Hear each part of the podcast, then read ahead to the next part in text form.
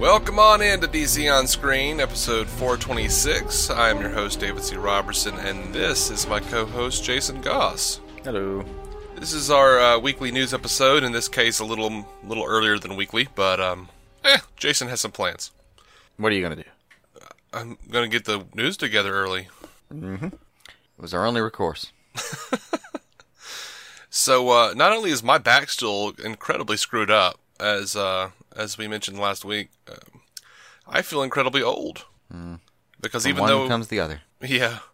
Um, I don't care that it's not film news because I, I feel like it is. I feel like it, in a way, is. Uh, Batman the animated series is 25 years old, Mm. and I'm not one of I- these, you know, millennials who caught it in reruns on Toonami. I watched Isn't that. uh, I watched it first run. yeah. I mean, doesn't that mean though that a lot of the people that are, um, you know, in, involved in creating it were probably about that age when they, you know, really started working on it? About what age? Twenty-five. Oh, hmm, maybe. I've never really looked into it. I am just thinking a lot of those people um, must have spent like half their lives with this product in their in their uh, catalog by now. Yep. And for some, it's too long. See, Bruce Timm. Yeah. I mean, for others though, they're aging like fine wine. See Kevin Conroy. or uh, you know, Mark Hamill had a whole other thing going, obviously, before he signed on to this, but still, Sure. you know, he's still snapping. I think he was like GQ something or other. Sure. That's And weird. look, you know, Okay. I know I know a lot of our listeners are uh, are older than than we are, but um, I'm 33. I'm still grappling with it. I'm sorry. I'm not saying you guys are old. I'm just saying I feel old because the thing I love is 25 years old right, that I was there for. right. Um, you know, it's just the first real pangs of of the situation coming in on it. Yeah, This is a journey we're taking together. Hold my hand. yeah. While we selfishly moan about our age instead of celebrating 25 years of a wonderful product. well, that's the other that's the other uh, side of the coin.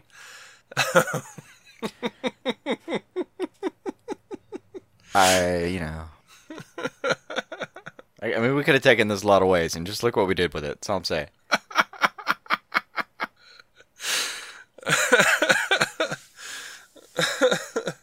I think I I think I'm the emotional equivalent of a Batman villain. Possibly.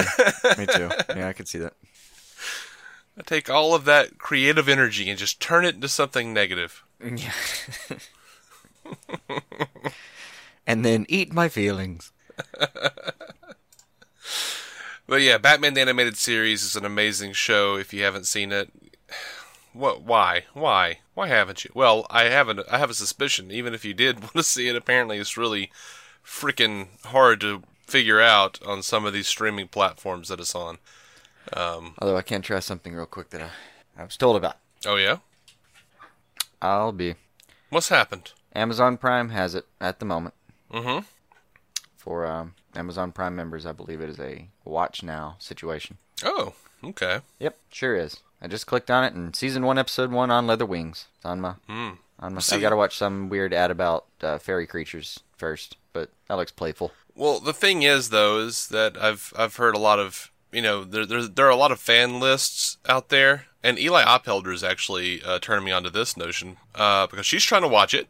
We've had Doctor Steve of Weird Medicine try to watch it and go like, "What the hell is happening here?" Because of the the the order that they are trying to show it in. Uh, do they watch it in airing order? Should they watch it in production order? Um, then there are fan lists saying that like neither of those are correct because of continuity errors. Like, you know, you're gonna, you know, the only thing I can think of for Batman the animated series is, you know, oh well, you might see Two Face, bef- and then like later on see him as Harvey Dent before he becomes Yeah. Two Face. Um, I'm just looking at it, and they're definitely not doing it in in airing order. I mean, oh no, airing order Cat in the Claw was the first episode aired. I, Yeah, September 5th, 92, man. I was there. I was watching it, the um. which was risky. I know that, you know, Oh, it's all over the place too. I'm just kind of I'm just kind of glancing at it now, but anyway. yeah. Although it does say on Leather Wings, released September 5th. I don't know why. Did they run on the same night or something? Or they have that wrong?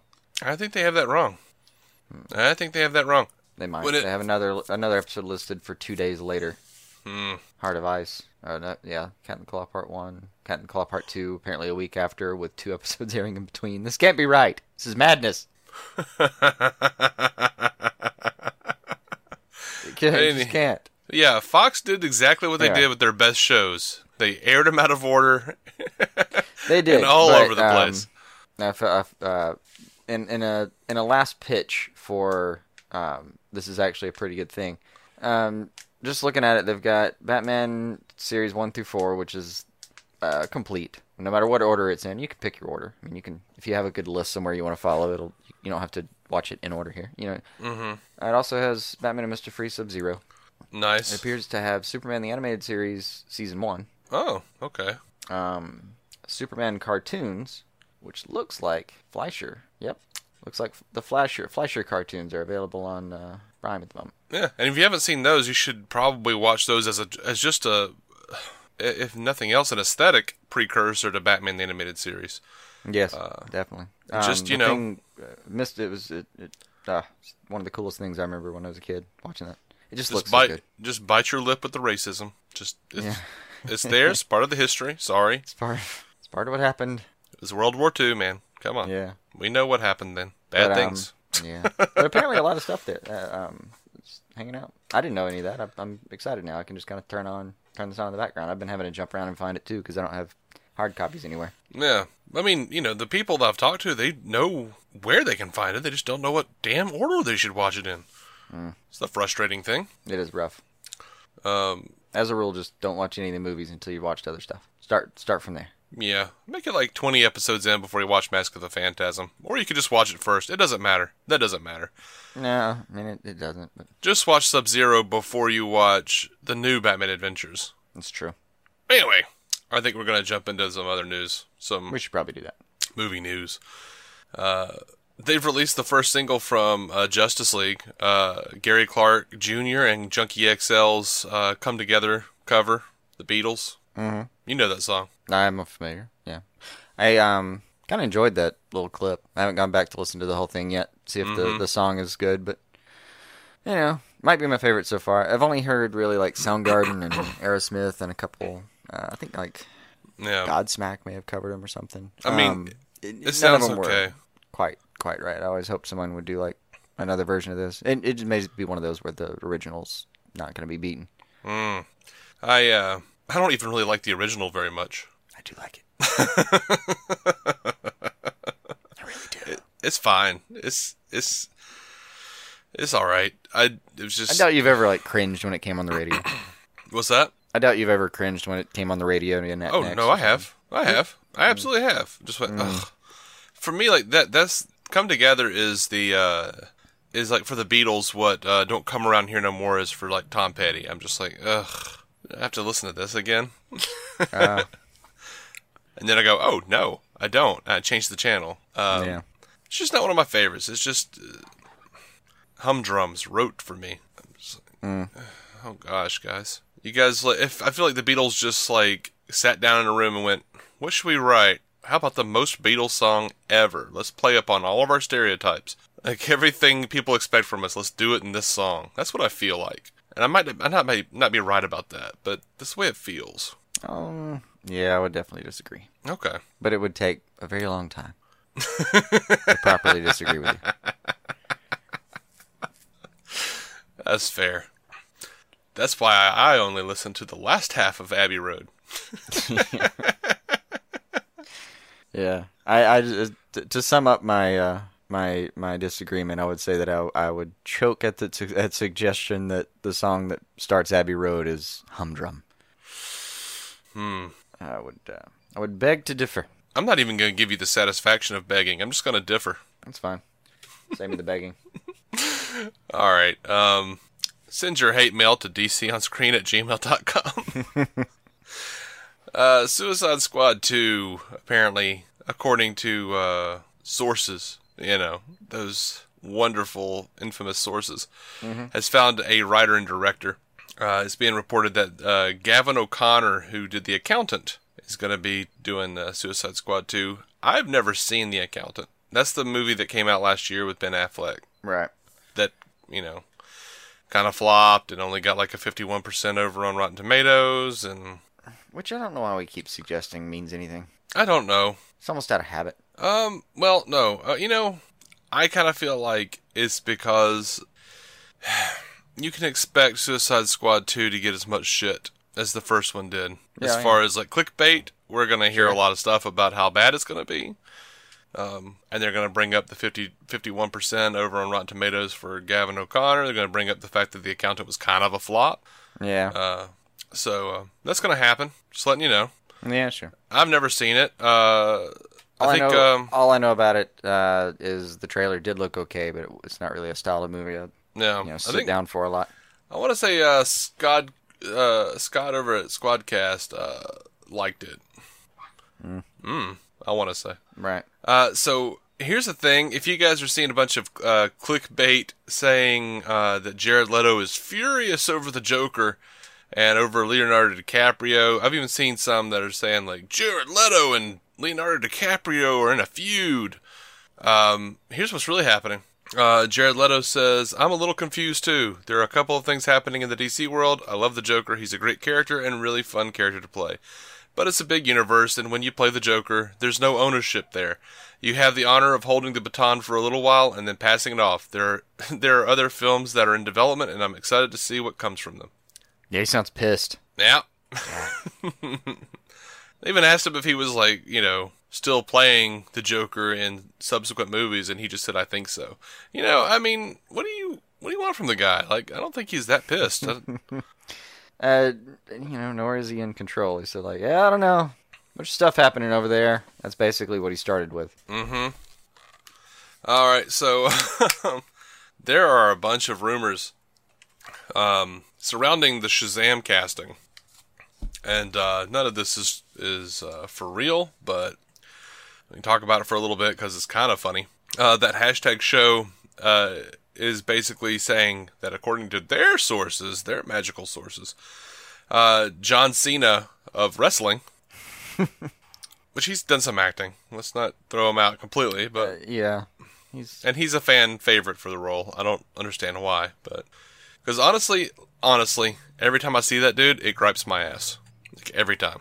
I don't like know if it's that bad. and that, that that internet meme, the Cena meme, is like you start watching a video and all of a sudden John Cena comes out and it's like a whole thing and it's like it's it's the Rick rolling of of our of our time here. I mean, oh well, of 2017, I guess, 2016, 2017. Of our of our month. I was like, damn it, I was there for Rick rolling. Back to being old.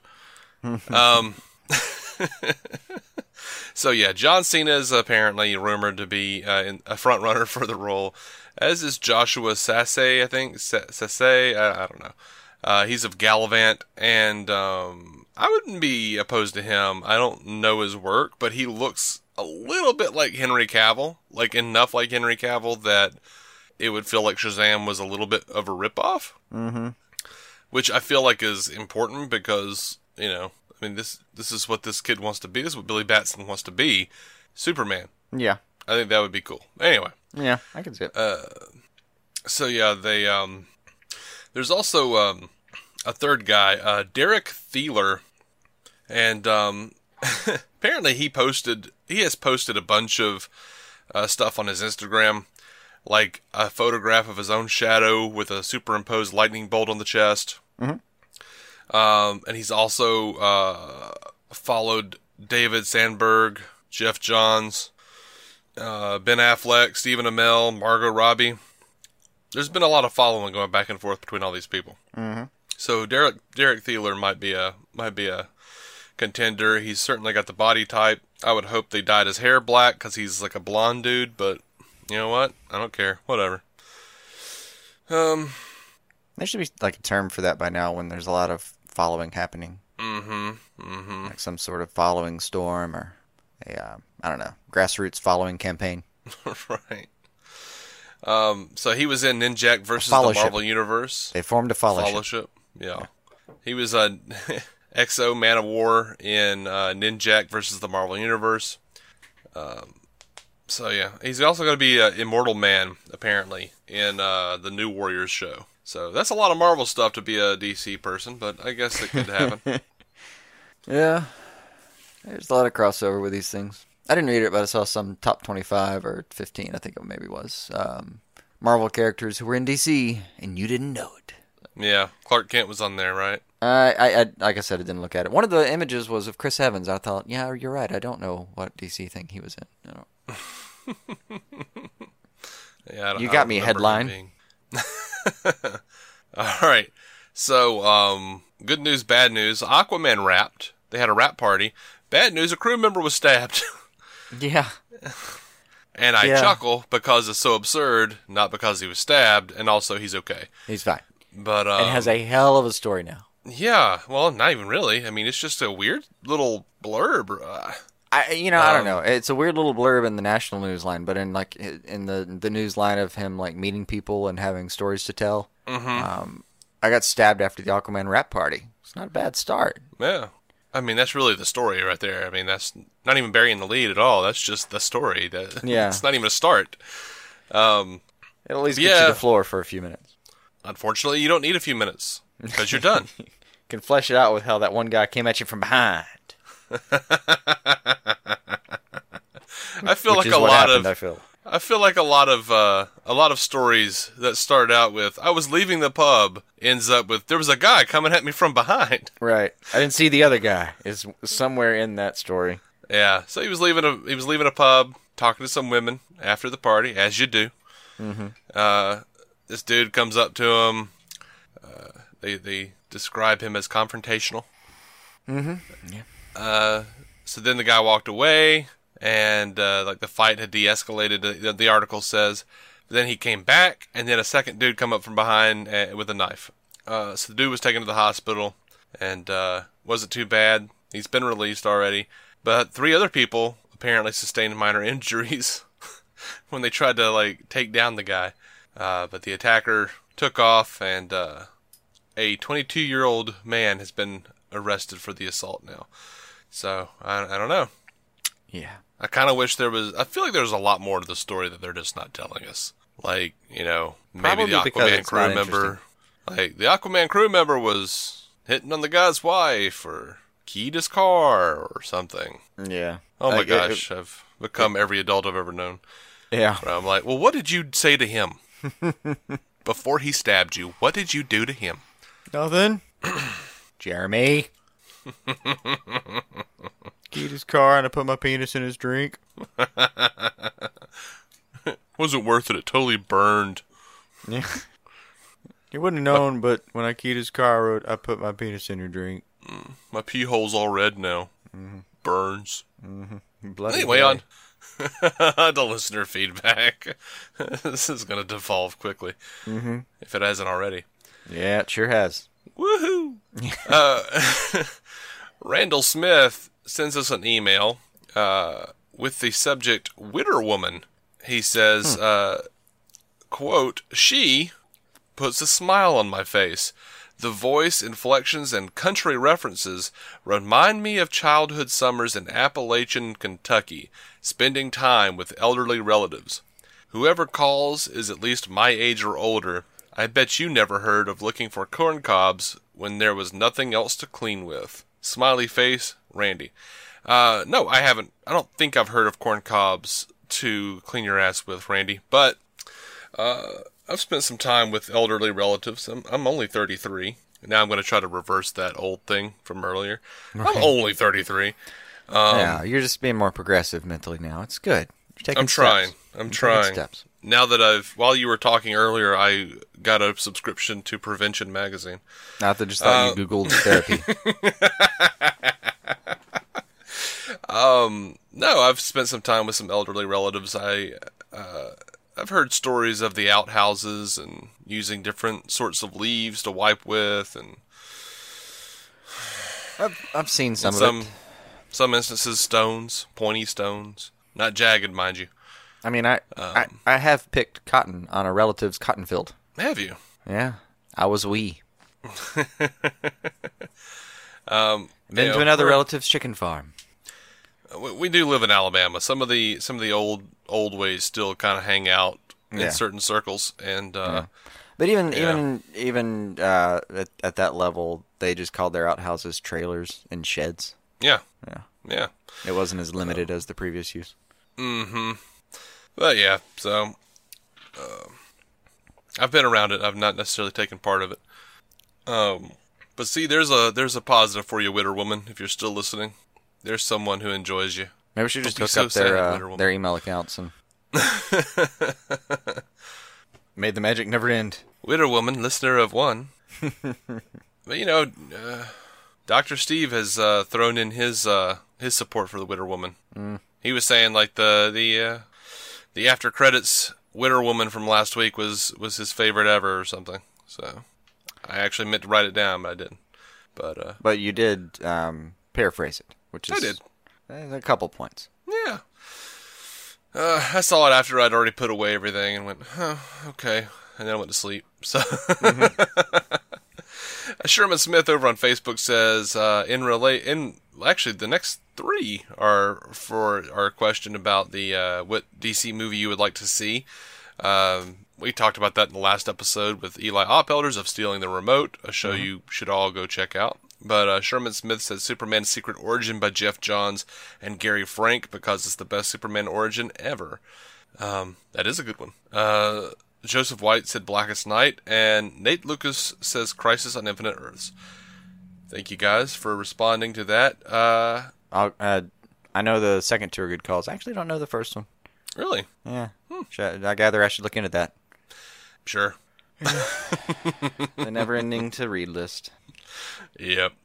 So uh, Dr. Steve lets us know, says, by the way, I'm still open for you guys to send me some questions which I can answer on my show and give you the audio for yours. Oh yeah, that's totally happening. Yeah. Um, I have Yeah. one question. We have one question in the bank right now. Um, I had forgotten, honestly, I had forgotten about the we send him questions thing. No, that was on my to-do list. I, when when Oh, okay. television started, it was I was gonna the only notes I was really gonna be making. Uh, they were were gonna be like, okay, your body can't do that. I gotta call Steve about this. Hmm. Um, yeah, I, I'd forgotten we were going to do that. I was just like thinking, like compiling questions for the next episode that he comes and hangs out with us. Oh yeah, no, we were gonna do another one of those too, where we um maybe ask the the fans at some point, hey, uh, what would you like to ask Doctor Steve about? Uh, and Yeah. the last time we did we did the crossover, it was more like um superheroes, kind of um ups and downs. We did we did a little bit of just uh kind of bullshitting about uh, our our past with the comics and stuff like that, but Mm-hmm. we did try to have some legitimate questions for him about like uh, you know powers and the eligibility of some people or you know how how believable certain things were Yeah, we got a lot of good feedback on that episode too.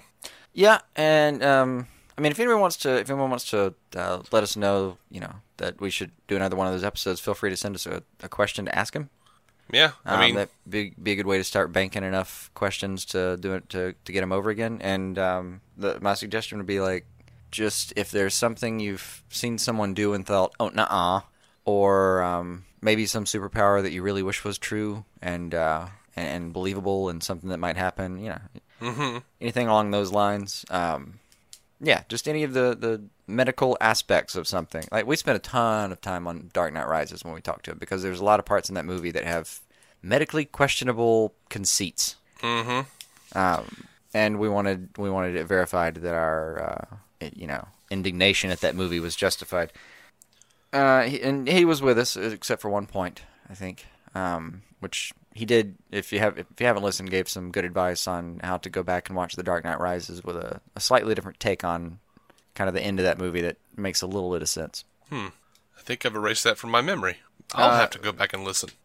yeah, him him uh he he kind of suggested that Bruce Wayne's spine injury was more psychosomatic than uh, oh, right, I remember that. Yeah, okay, yeah, than anything else. He did agree that uh, James Gordon would have died in the sewers right from sepsis. of uh, from yeah, from a variety of injuries. He would have died Sewage from body death. That's what he would have died from. Mainly bullet wound being introduced to sepsis. Yeah. Just just sewage water going into a Sewage bullet water wound going what into bullet hole. Yeah, yeah. That will get you 100% of the time, my friends. All right, so that brings us to the end of the of the uh, film segment. Uh, Now, because there is strength in numbers, you should go on over to iTunes, give us a five star written review if you think we deserve it anyway. Uh, we currently have an average of four and a half stars out of five with 56 ratings. Uh, I'd love to see that uh, that number hit 100 by the end of the year, and uh, We have a goal. that for us. Uh, if you want to talk to us on Twitter, DC on Screen, you can connect with us on Facebook as well and Instagram. Email us at dconscreen at gmail.com, uh, or you can catch up with me personally at David C. Roberson, one word. Uh, if you want to call us, leave us a voicemail uh, for the show. We'll play it 205 259 6331. All right, so over to DCTV news, and we are going to get super spoilery on things. We're going to talk about stuff. That, I mean, if you haven't caught up on the shows, you're probably going to get spoiled somewhere along the way.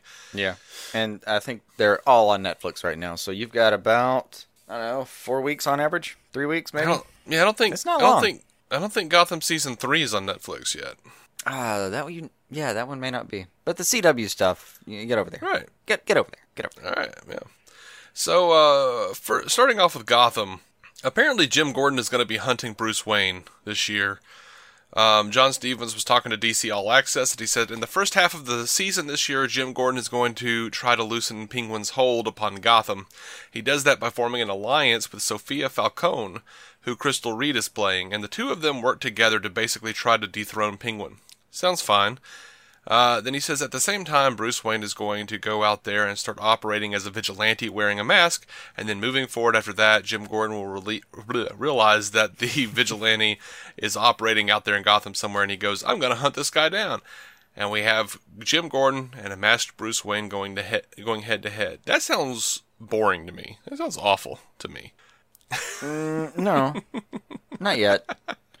I've liked a lot of uh, Jim and uh, Bruce's scenes in the series so far. So give it that. Just give it that. I do give it and that. way out. I do give it that. It just sounds like everything we've seen before.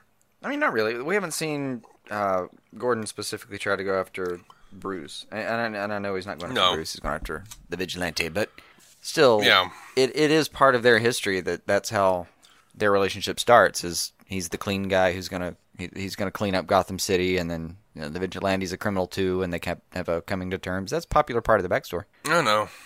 or shall I say, one of the popular backstories. Right.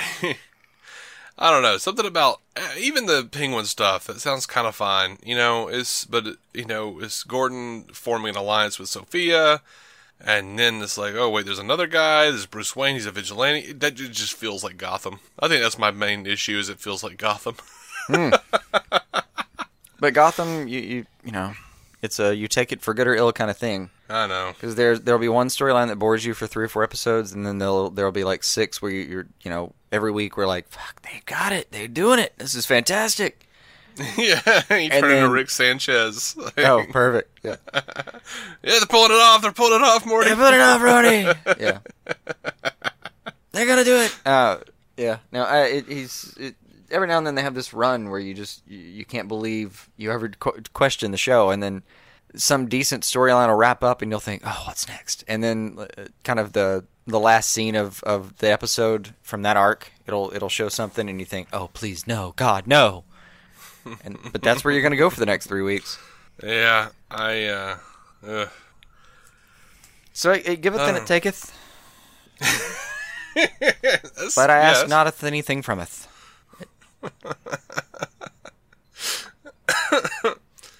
I do, I do admit, you, generally, I when I sit down and watch Gotham, I go, Ugh, all right, and I never know. Sometimes I, at the end of the episode, I was like, oh, that was that was dope, and sometimes I was just like, yep, that's about right. Yeah, and I don't I don't know why, but um, when Gotham started before we started the show, and Uh huh. uh, we would have you know we'd have weeks where um, I remember like uh, several times where me and you had said like, "Do you watch Gotham yet?" No, I'm behind about two weeks. Yeah, me too. And then a couple weeks later, you watched Gotham yet? No, but I was finally going to tonight. It just amounted to like we'd be binging four or five episodes at a time occasionally, you know, just catching up. Mhm. And uh, you know, sometimes it was week to week, but most of the time it was like, "What are you watching now?" And then I don't know, it was a shuffling pattern. Yeah. So um, the thing I kind of it, it's so weird though. Like when you watch five episodes of something, Mhm. if three of those episodes are kind of eh, and two of those episodes are are very much oh god, and you just get like two good episodes somewhere in between. You just click Mm-hmm. next, and I don't know why. I don't know why, but it doesn't affect you as much. It, at the I end of those five episodes, you that had a C minus average, you, you're like, oh man, that's a, it's a B show. I mean, that's good. It, you know, I don't know what that is, but you, it's like when you see a bad episode and you're watching it every week. You get to the end of uh, the end of that episode, stinger, whatever it is, or proper close, and if it's a bad one, you just kind of shrug and go, oh, I've got to live with this for a week. It's like it hits you harder. I don't know. You can't just click next and be like, maybe it'll be good again. I don't know, man, because like when I'm streaming, when I'm just like binging a show, if like three of those are pretty mediocre and then like two of them are bad, I'm just like, oh gosh, it's just not getting any better. It's like so much bad. Um, and- but then like if I'm watching it week to week, there's a certain element of "Ah, at least it's over for a week. I don't know. I've done that too, I guess. And I guess with the stream, with like the binging, I keep saying streaming. but I'm streaming it anyway. Uh, with the binging, though, I tend to, um, if it's bad, I will check out. I will start doing something else while it just plays in the background. Yeah, that that has got me through a few shows that were just barely worth watching, but had some real bad moments. I'm just always listening for Bullock's voice because when he says, "I'm like, oh, it's Bullock. Let's see what he has time to to say." pay attention. Yeah, um, that Bullock. ah, all right, I've done it a few All times. I think it, it to me it's a little bit like uh, if you're a gambler and uh, you, you you get in there and, and you spend all your money too fast, and then you have to wait to come back and wait and wait and wait because you know like you you've got to build up enough money to finally go back to a casino. yeah. But you you just got in and out, and it was it was like, uh, man, out too early. Now I'm gonna wait all this time. That that feels like week to week to me sometimes. Like, ah, No. I gambled on that episode and I lost. I can't go back to the casino for a week. Yeah, I, I can see that. I can see that. Works the other way around though. When you get a really good one, you kind of ride on that little. It, maybe you're having a bad day somewhere in the remainder of that week, and you just kind of think to yourself, ah, "Man, Flash was good this week though." this is pretty much what it is for me. It's like out of the like the six or seven shows we watch, there's usually one that was really decent, at least enough to like make me like keep my brain act, you know, active until the next week. You really chew yeah, on it. Yeah, yeah. I feel you. Uh, I've had a couple of like really frustrating moments, and, and just thought, mm, yeah, but I don't know what is going to happen with with Arrow. He's trapped. It's a good scene. Him and Josh Segarra are killing it. Mm-hmm. All right, I guess I'm going to go back to work. all right. Um, over to Supergirl. Uh, gosh, they're talking about how they're going to be exploring Kara and Alex's relationship. Uh, there's uh, the sixth episode of the season called Midvale. They're going to do a flashback. They're going to go back to their childhood home, and uh, they're going to have flashbacks of a murder mystery that uh, from their high school days that shaped who they are in their relationship. That sounds interesting. And that sounds uh, trite. I don't know. There's something It- about it it. definitely that seems so could- sourced and stupid. no, I mean, it, it forced. definitely could come across that way, but it's it's so I don't know. It's it's a it's different. Like a murder mystery in high school is not an episode of Supergirl normally, but if they did that really well and the themes were strong, that could be a strong episode. Could be. It has, it has. I mean, it's got potential to completely tank, but it has potential to actually be a really poignant episode. Yeah. And not only that, we're going to have to deal with the fact that they have recast younger Kara. Um, the girl that's been playing her all this time has moved on to some other show. I don't remember what it was because I had no interest in it. But uh, they, they replaced her with uh, Izabela uh, Vidovic. Um, Izabela Vidovic. So, I don't know. Uh, but uh, Benoist said, uh, You'll get to see through the way they interact, how their relationship started when Kara first came to Earth, how it grew, how it became so close, and why they're so close nowadays. Yeah, I mean, again, it depends on how strong the theme is and how well they play that. So I think you, if you do that, you can do some great character development. Yeah, I, you could. I'm, I'm kind of really rooting for them on the uh, for on this one. It feels like they're. I'd like to think they're swinging for the fences and not just kind of writing, writing, um, you know, a filler episode. But they've gone through the trouble of recasting. It's, it's maybe it's maybe they really feel it. Maybe they're having maybe they have like a, a really good idea they're feeling good about. You know, I um, I feel like I never had a problem believing that the Danvers sisters were anything but. I feel the closeness of their relationship in the show. I don't need a flashback. Um, I'm okay if we never get any more flashbacks of Kara. Um, it was kind of too much when they were like, "Hey, that kid in the back saw her do that thing from that flashback, and then he became a supervillain."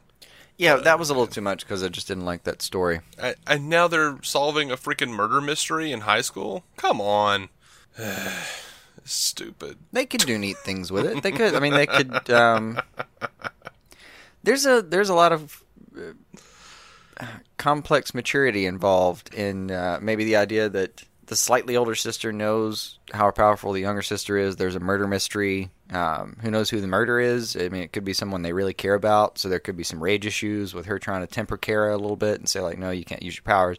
Like that. That might be fun. Um, maybe it's more of a Kara gets blamed for it kind of situation at first, and and um, you get to see like her older sister protect her, and and you could do neat things with it. I think. Yeah, you could. But the idea that They um, I'm gonna hold out hope for him until I see the episode. Now. But Fair enough. yeah, the idea though that like the older human sister was the um, I don't know the the the protector of of that group of siblings Mm-hmm. for as long as she was. Um, there's got to be something neat back there. Maybe. We'll see. Uh, Andrew Kreisberg is saying, uh, he says Kara and Alex are the center of it through all four episodes of the crossover. One of the things we've been doing a lot this season is getting back to season one and really making it Danvers sisters centric. So a lot of what's going on this season is Kara and Alex doing things in tandem, and the crossover won't be any different. Um, like I said, I'm fine with them being a big thing in Supergirl. Um, I don't know about high school murder mysteries, but I like I like the, the the relationship the characters have. Not sure I want to see it for four episodes of a giant crossover. I don't know. I if I build on my optimism and say I think they may, I have a suspicion someone has a good theme they're working on for the murder mystery, Mm-hmm. and if that theme can expand itself into, well, what are we doing this season? You know, season like is it um you know is it building or destroying a relationship between two siblings or which which way are we going with it in general? If they make uh, kind of a nice emotional arc for those two characters across the season, Mm-hmm. I guess across the first half probably because if the crossover is in the first half and it is, um, so I don't know exactly where that story culminates, but um, it it could be a nice thing if if they can pull off uh, a relationship that's got a cool thematic base and a cool premise for the that half of the season. Admittedly, Kara and uh, well, both Danvers basically are Mm-hmm. kind of fan favorites. They both Yeah. kicked a lot of uh, fan ass in their own right. And I was just kind of curious about how they're going to make. It's almost it- did it. By the way, did it not sound a little bit like they were almost apologizing for last year? They're like four part crossover, and then Kara was there eh, with a little bit of company, but it was just basically a Supergirl got hugely written out, or not written out, but uh, hugely ignored. And then um, this year they're like, okay, it's four part. I promise. Even Alex and Kara are the main thing. Nah, I don't know. I mean, maybe, probably. I mean, they have kind of. It seems like they have kind of apologized for that in They- the past, at least. they have the their wording has indicated that yeah, I thought we um back on a lot far on that. All right, so you're doubling down on your positivity kick. I think I can bail on that now. Yeah, Oh, you're bailing on the positivity kick now. yeah. I thought you were doubling down on it for the crossover. no, um, I'm doubling down on optimism, but um, it, it will fade Yeah, before yeah, the yeah. crossover fares. I'm sure, or actually airs. I'm sure. Yeah, I um, I don't know. I'm a little dubious as to how well they can do these crossovers. I'm a little dubious about a lot of things with these guys. Certain shows, like I trust the Flash generally. Uh, you know, we had a great season of Arrow, but I'm I'm I'm not sold. Hmm. I mean, you know, don't, no, no one get upset. I'm still buying all the Blu-rays. I'm I'm even I'm even buying the Legends of Tomorrow Blu-rays, and that show's awful. Yeah, Not as bad as Vixen, but hey, yeah, yeah.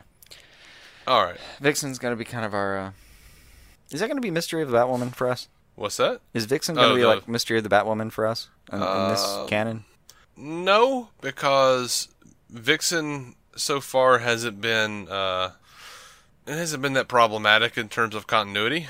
Um, right now, I'm going to point at Legends for that role. I mean, I say all this stuff with you know excitement that the stuff's coming back, Sure. Oh yeah. but still. All right, so over the Flash, uh, Danielle Panabaker, uh, Caitlin Snow has said that season four takes place about six months between the end of season three and the beginning of season four. Um, I don't know what that means, but I, I don't. How would season four take place then? Anyway, um, the, they say the time jump is is not only going to show Team Flash for trying to protect Central City in the absence of uh, of the the Flash, but uh, Panabaker says that the time jump will also address the absence of Julian Albert. Uh, so yeah, that's interesting. Yeah. Uh, and Andrew Kreisberg is saying that Barry and Iris are finally going to get married this season, and then it's going to be can they stay married with everything that's coming up against them? I I really don't want them to do a thing where they're you know constantly threatening to divorce them.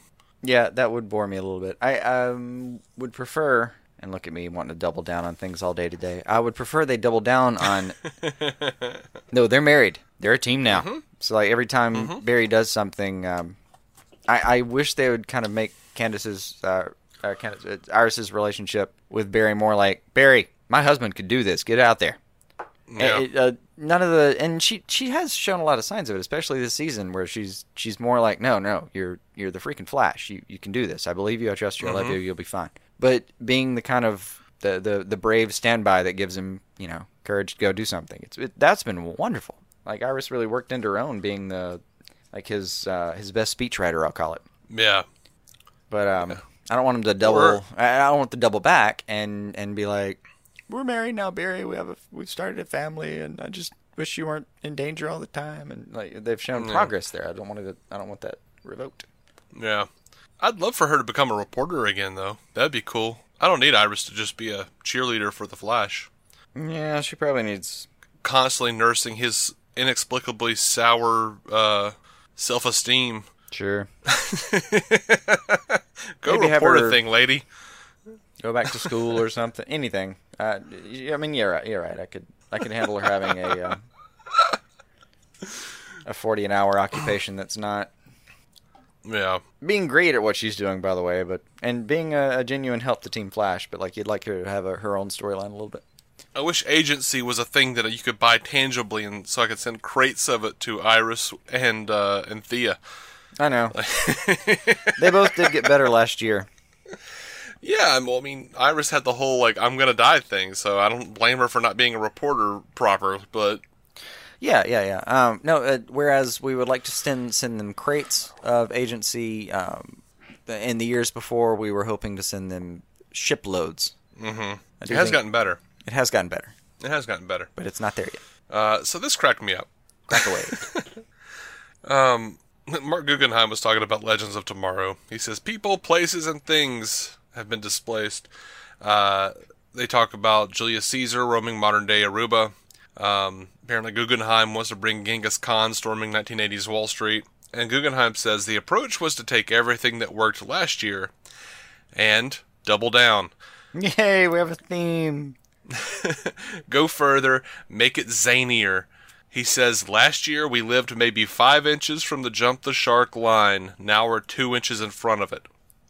I have never heard that in my life. Now, Marc Guggenheim, this is this is basically what I what I have never heard this. a producer say before a season even aired that this show is close to have- jumping the shark, guys. we have been toying with the shark hard. We're hard flirting with it. At this point, the shark either wants to fuck us or fight us, but we're that Yeah. close to its face. I don't think you know what that phrase means.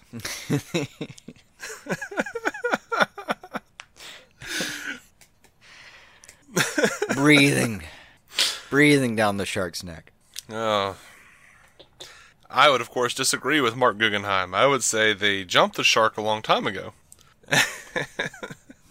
Which may still be true, but now they've found shark. a greater, wider shark. No, you know what? I think I'll, I'll think I'll, I'll, I'll place my flag in the sand at George Lucas. Um, well, it, the specifically the the spot of land you're putting it on, the the single three leaf clover on which you're going to break ground, has got to be when he says like, "I want to be a director," and saves the the world, right? Uh, no, I place it before that when they're in the trash compactor. No, that's- oh, that's- that's so on the nose. Oh, I know it's so on the nose, but then uh, same scene when he's saying like, "I want to be a director," and uh, I know It- it's the same it's, scene, uh, but it just it just came earlier for me where I All right, was so our like, compromise oh, is when they got in there. That's when you broke ground, and, and Yeah. and I'm just talking about screwing that poor Clover deeper and Mm-hmm. deeper into the earth. yes, Yeah, that's fair. yeah. If it only had that four leaf. um, So they're making uh, much ado about the vigilante over in Arrow. Sure. Um, and they, they've they've been saying that uh, each of the villains is going to be matched with someone on the team, like Anatoly with Oliver, Black Siren, and Black Canary. And they said the same can be said of Vigilante. Stephen Amell says, I know who he is. I'm not going to tell you who he is, but I will tell you Vigilante is a villain if you want to call him that for a member of the team as well. Um, as a general, uh, as a rule, I'm not a fan of mystery characters uh, who, when you take the mask, the audience goes, "Wait a minute, I've never seen that person before in my life." I'm probably not spoiling anything by saying whoever's underneath the mask, you've seen that person before, says Marc Guggenheim. So, um, Kind of dig it. yeah, Kind of dig all that. Yeah, I'm I'm down with all that. I'm down with all of that. That's fine. I mean, I like that Um, he gets bored with, aha, I'm a person you've never seen before. Now sit back for two minutes of exposition after the commercial break. Yeah. Now, kind of placing a villain, having a villain per, uh, per hero, every hero having their own villain in the season, kind of, I understand it because, um, you know, you kind of need something for everybody to do, but it feels a bit hackish. No, I mean, I'm it- like- to me, it feels like they're just kind of upping the ante. Where the it's, It's, you know, like maybe Curtis shouldn't have a villain this year per se, like a tangible, like real person villain. Maybe he should just, you know, deal with the fact that he wants to run around the city in tights fighting crime as opposed to having a life with his husband. Uh, you know, uh, yeah, I mean that, and you know- they can definitely deal with that. But when they say that they're going to all have a villain, they don't necessarily mean at the same time. I'm kind of hoping that I it's know. sporadic. I figure. for like the first half of the season, there are hints, and maybe a couple people deal up front with theirs, and then Mm-hmm. second half of the season, it, it, it's less hints and more directly like, oh my god, we have our own um, injustice society to deal with. You know, I, I I'm hoping it's you something. see, that's the, but that's the part that I'm sort of, sort of going, no, I don't want that. no, like a, like their own crime syndicate kind of situation. I, I, I understand the, uh, the concept. I just don't really want that. I'm I'm, I'm kind of digging it as a as a finale, but I want you to earn it. Obviously, it, like I would like to see Curtis deal with his, um, you know, choosing to um, basically abandon his partner for this Yeah. situation. Yeah. Uh, I guess I'm just thinking like, you know, in terms of, you know, how you, if you tell like a, like a super big Marvel fan Mm-hmm. that, uh, Obadiah Stane was a shitty villain in the first Iron Man movie, you know, at least a really thoughtful Marvel fan is going to go, well, he wasn't the real villain of Iron Man. Tony Stark was the real villain of Iron Man. He was fighting himself. um, which is true. It's absolutely true. Uh, and a better take on it, you know, and fair. and I think uh, probably something Favreau would agree with. Yeah, sure. Um, but you got to have an Obadiah, Obadiah Stane for you know people who don't understand like subtext, and uh, that's fine too. It's just you know, I kind of want more. I really dug the character development and the character arcs that were happening in season five. I don't need a villain for every single character. No, but Um, to, I mean, to see your Yeah. point though, like Prometheus was a great example of what you're talking about. Mm-hmm. Um, he he really was the instrument through which Oliver fought himself over a period of time. And the bit where Oliver like broke and admitted that he liked killing, Yeah, that was my favorite Oliver moment. That was the best acted Stephen Amell moment I've ever witnessed. Yeah, that was great. Yeah, I, that was that was oh, that was good. Yeah. But um, yeah, the the idea's definitely got potential. Yeah. You know, I'm, pretty just- excited about it. I hope they I hope they'll do a good job with. it. I think they have uh, they've done a pretty good job with subplots and uh, you know making sure that thematically they match up with uh, the main thing. I I think they've got it. I'm looking forward to it. All right. I, uh, I I hold out hope for all of these things, obviously. Sure. Um, It's September, the season of hope. right. So, uh, Guggenheim says we're doing a cool two-parter, but the flashbacks will be from Slade's perspective. Excited about that. He says it's very much a Slade Oliver two-hander. That again, two-hander. I don't think you know what that means, Guggenheim. Stop saying weird stuff. Two parter would suffice. It sounds like they're jerking each other off. I well, and maybe he just thinks it's like boxing, where he's like, "I'm gonna get you with one hand, I'm gonna get you with the other." hand. I don't know. I don't. Yeah. I, he thinks it's like jabbing the hook. Which is fine if he pulls it off. Uh, you know, as an audience member, you want a jab and a hook for two episodes straight. That'd be fantastic. Yeah. Googs uh, says we basically showed the audiences at the end of season five that the Mirakuru is out of Slade's system. Now we're dealing with him, uh, with a Slade Wilson who is sort of in possession of all of his marvels. But to me, what makes the character so interesting is he's never black or white. He's never pure good or pure evil. He is complicated. It's not that he's beyond redemption. It's that you never know what you're going to get with him. Um, That tracks. yeah. Now this I'm- is I'm good. interesting. This is interesting and kind of makes me feel like um, we won't be seeing Joe over in the DCEU as uh, Deathstroke anytime soon. Because, uh, and I haven't heard anyone else re- actually report on this as what this means, but Guggen, Guggenheim was talking about why they didn't have Deathstroke on Arrow for so long. And he says it was actually a function of DC controls these characters, and we went through a period where DC was like, we've got plans for Deathstroke that don't involve Arrow. That changed at the end of the year. Mm. Again, that tracks. Yeah. I mean, what was it? Joe Montaniglio? Manganello. Man, Manello? Manganiello. All right, Joe Monticello, when he was doing his early interviews, he was very insistent that, like, ah, I'm looking forward to it. and I've been taking classes and sword fighting. And then that eventually waned to, like, yeah, we'll see. Mm-hmm. And then that became no interviews, Mm-hmm. which I was sad about. That I really like that guy. Yeah. So, um, now Wendy Mericle told TV Line we have this amazing story that is going to tie in with Oliver's dealings with his own son as he helps Slade find Joe Wilson. Uh, so yeah, they're gonna they're gonna be finding Joe Wilson. So I guess uh, the com the Arrow comics are not canon, guys. Oh, Yeah. Huh. I mean, you know, I've seen enough expanded universe stuff to know that it wasn't going to be canon for long. I hadn't kept up at all, but like if they you know like they did this little like i don't know. I don't know. I think it was like season 2.5 or some shit where they like went back and showed what happened with that with his son. And uh yeah. I think they had a 1.5 for Flash around the same time. yeah. That's why i don't And read now there was a- because i just don't believe of, that this is going to be true. I don't know. There's been a couple of uh, what was it, Supergirl and Barry that were going to get novels. yeah i don't know. think- probably. Um, I think it was those two. Uh, it was several weeks ago.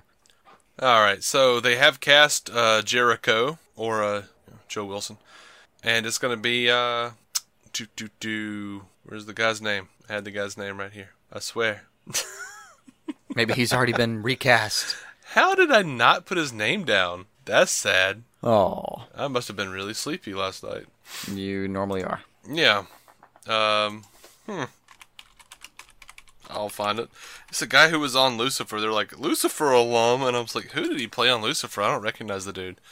Yeah. And then uh, he was like on one episode. Why not? Yeah. Yeah. Let's throw in a guy from one episode and say DC alum. Yeah. Liam Hall. Yeah. Liam sorry. Hall. Liam Hall. Uh, they're describing him uh, as such. The son of one of Green Arrow's greatest foes, Joe Wilson has followed in his father's footsteps by joining the secret Australian military agency, ASIS. After years of brutal combat, Joe now finds himself in a remote Kasnian prison under the alias Kane Wolfman, fighting for his life. So, M- Marv Wolfman and you know, Gil Kane, I would imagine. Though if it was the it's the writers of this show, so they it was probably Bob Kane because they just made Arrow Batman here. But um, anyway, habla habla. I'm interested to see what they do with it. Yeah. I, I'm staring at his face right now. I have no idea where I saw him on Lucifer. Yeah, me either. It could have been anything from the major guy that episode to waiter. I don't know. right? Oh man. So over on Titans, they've they, they're getting right along in the casting. They have uh, officially cast Alan Ritchson as Hawk. Um, so I guess that probably means Alan Ritchson won't be Shazam for those of you holding out hope. And uh, Minka Kelly as Dove. I am I am ridiculously excited about Hawk and Dove being in this show. I don't even know why. I just am.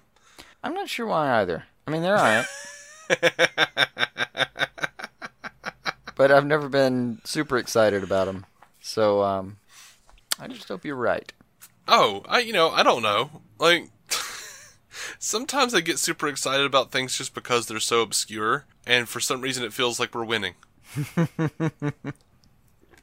like I remember I walked into a Walmart and the DC Universe Classics line of uh, action figures from Mattel uh, were were out on the stands at that point. On the stands, out in out in just retail stores, and I walk in and I, I look at them and they have a hawk and a dove, and I was very excited about that. I've never been a huge fan of the characters. They're fine. They're awesome. But, I mean, you know, they're not my favorites.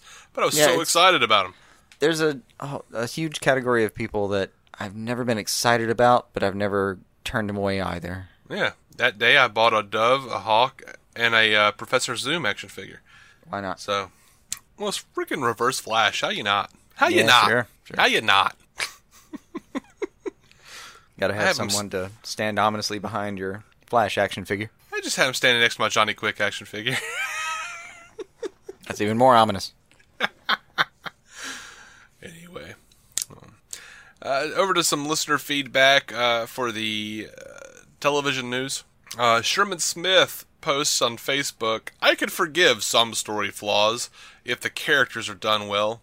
That means I'll be watching the next season of Flash and Arrow, but probably not Supergirl or Legends.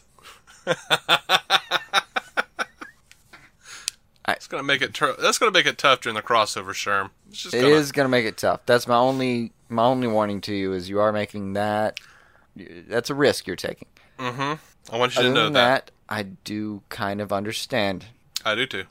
There, get like it. you know, I I wasn't even gonna say it or talk about it, but like the super big news that they've been talking about on Legends uh, for this week is that Mick is afraid afraid of clowns. Uh, that is such a boring trope now. Like Yeah, ah, this this big guy, this big guy who has a gun, he's real tough, but he's afraid of clowns. Ah, so yeah, it's, it's in the been done category. Oh my lord, just has it been Hard. done? Very hard. They're so proud of themselves for it. Like I just want to hit them all so much. I know. Well, I not understand. hit. You know, just lightly tap with a newspaper and go, "No, what did you do? What did you do?" Yeah. Uh. Andrew Getzey writes to us on Twitter, says, "Oh, stop whining about death non-permanence. John Barrowman could hardly would hardly be the most egregious. He was off screen and has mystery powers." Oh, Andrew, Drew, Drew, Drew. Can I call you Drew? Thanks. um,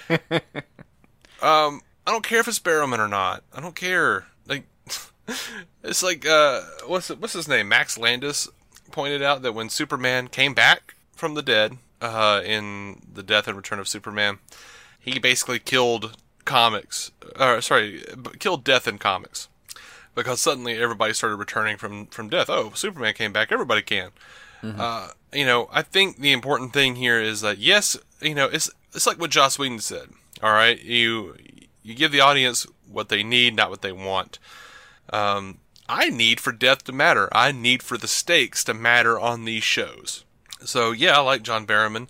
No, I don't necessarily feel like the entire time his character was done enough justice in the writing. I I, I kind of feel like he uh, he kind of wafted and waned, and they just brought him in willy nilly at times. Um, and then there were other times where you're like, why isn't Malcolm Merlyn here? yeah. He should be.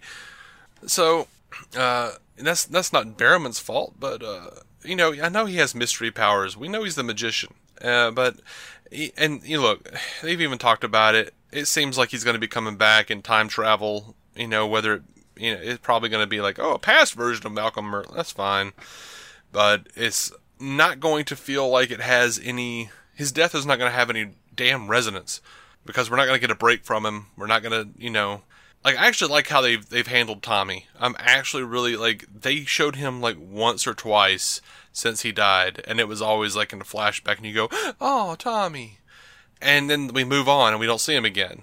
Uh, he, but it just seems like now, like if they kill somebody, they just bring them over to Legends of Tomorrow and have them running around in time. Yeah.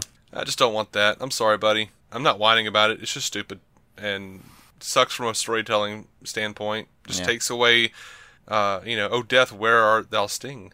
Yeah. I mean, if if you mean that we've repeated it a few times and stop repeating it, I, I that makes more sense to me. And I see how it could come across as whining. It's just that they keep doing it, so we keep repeating that it's a bad idea. Yeah, and uh, we I think the only times we've actually whined about it recently are in response to Andrew Getzey, who keeps saying that, who keeps whining that there needs to be more John Barrowman. um. Anyway, uh, Andrew goes on to say, or Drew goes on to say, too bad about the recaps. So you're just going to skip episodes but the mid-season and finale. Gee, I couldn't do that, but I have mild OCD. Me too. That's part of the reason it was so hard to, to decide that. Yeah. Um, Yeah, but, we're uh, not actually just going to watch. To be clear, we're not just going to watch mid-season. We're going to keep up with these shows, but Yeah. the We'll timing within a week meant we can't talk about them every week. Yeah. And I, I do mean literally, like like the timing coming up as the shows have, have been slotted now, and with the additions, Dave and I will not physically be able to get on a phone and talk about the shows every week, much less Yeah. record. Yeah. Just Much less do all of the all of the back end of creating even one more episode. Yeah, just the the timing and the scheduling is impossible. Um, yeah. just not Uh, he, But he also no, we are going to actually watch everything before we deign to do a mid-season recap of a show after watching the mid-season finale. Yeah, and that's how we started out. That's how we started out doing it. So, uh, Yeah. actually, I think we just did season like a couple of seasons at a time. Um, and and to be fair and clear, again, you know, if we get to a point in this show where we're doing this, where we can sustain ourselves full time while doing this, if this becomes our full time gig, we'll absolutely do every episode. I, would, Yeah. I would love to do that. That'd be fun. But uh, yeah, no, not right now. Uh, Yeah. so uh, yeah, he says uh, thanks for the plug. Anyone interested but don't want to pay can contact me. I'm willing to email my best work if they'll read it. I'd happily be a third and do recaps with one or the other of you because I follow everything obsessively, but no one wants to hear that. Um, I you know I don't know I I don't I don't, I don't think either one of us have that kind of time No. anyway. Um, so yeah, man, I'm sorry. No, um, as I have said, because of struggles in ancient Thanagar, you should go over to iTunes and give us a five star written review. uh, we do have that average of four and a half stars out of five with 56 ratings, and we really want to get that uh, to 100 by the end of the year. So uh, there's that reminder. We are over on Twitter at DC On Screen. We can hit us up at Facebook, dconscreen at gmail.com. Uh, leave us a voicemail, 205 259 6331. Do you have anything else for us, Jason? No. No. I, I think you got it. Yeah. Happy New Year's. Well, we are DC on Screen, proud members of the Giant Size Team Up Network. We love you guys. Uh, leave us feedback, and uh, we'll see you in a little bit over a week. Is that right? Did I say that right? Over a week? Mm, yeah, it's gonna be a little over a week. Well, yeah. I was just wondering if I said that right. The words uh, felt weird. They felt foreign coming out of my mouth. I'm gonna use a phrase that still feels foreign to me, but I learned it recently. Monday next, Monday next. which All is apparently different from next Monday. Yeah. So sorry, Doctor Steve. It's going to be a little bit of a wait for your fix, but uh, Yeah. And uh, Gotham premieres in like 12 or 11 days or something from where we Uh-huh. are right now. I don't know. Let me see. uh huh. Um, but the was it the 18th? I have no idea. Eh, let's find out. I might actually re-download TV Time and try to figure out how I screwed it up last time, so where it was like giving me notifications for like Duck Dynasty. Mm, no, you can't can't have that happening. No. Yeah, 12, 12 days. Um, and I had the, f- I really have a feeling that something physically impossible will happen very early on in Gotham. So it may be no more than 13 days before we're calling into Dr. Steve's show with questions. that that could be a thing. I mean, uh, especially like, I mean, Scarecrow's going to be a villain, and, and Fear Toxin Mm-hmm. I guess I mean, from what I know, it, I guess it's maybe possible, but wow, that's rough. That's all right. Yeah. Yeah. All right. Uh, until next time, guys. Keep some DC on your screen.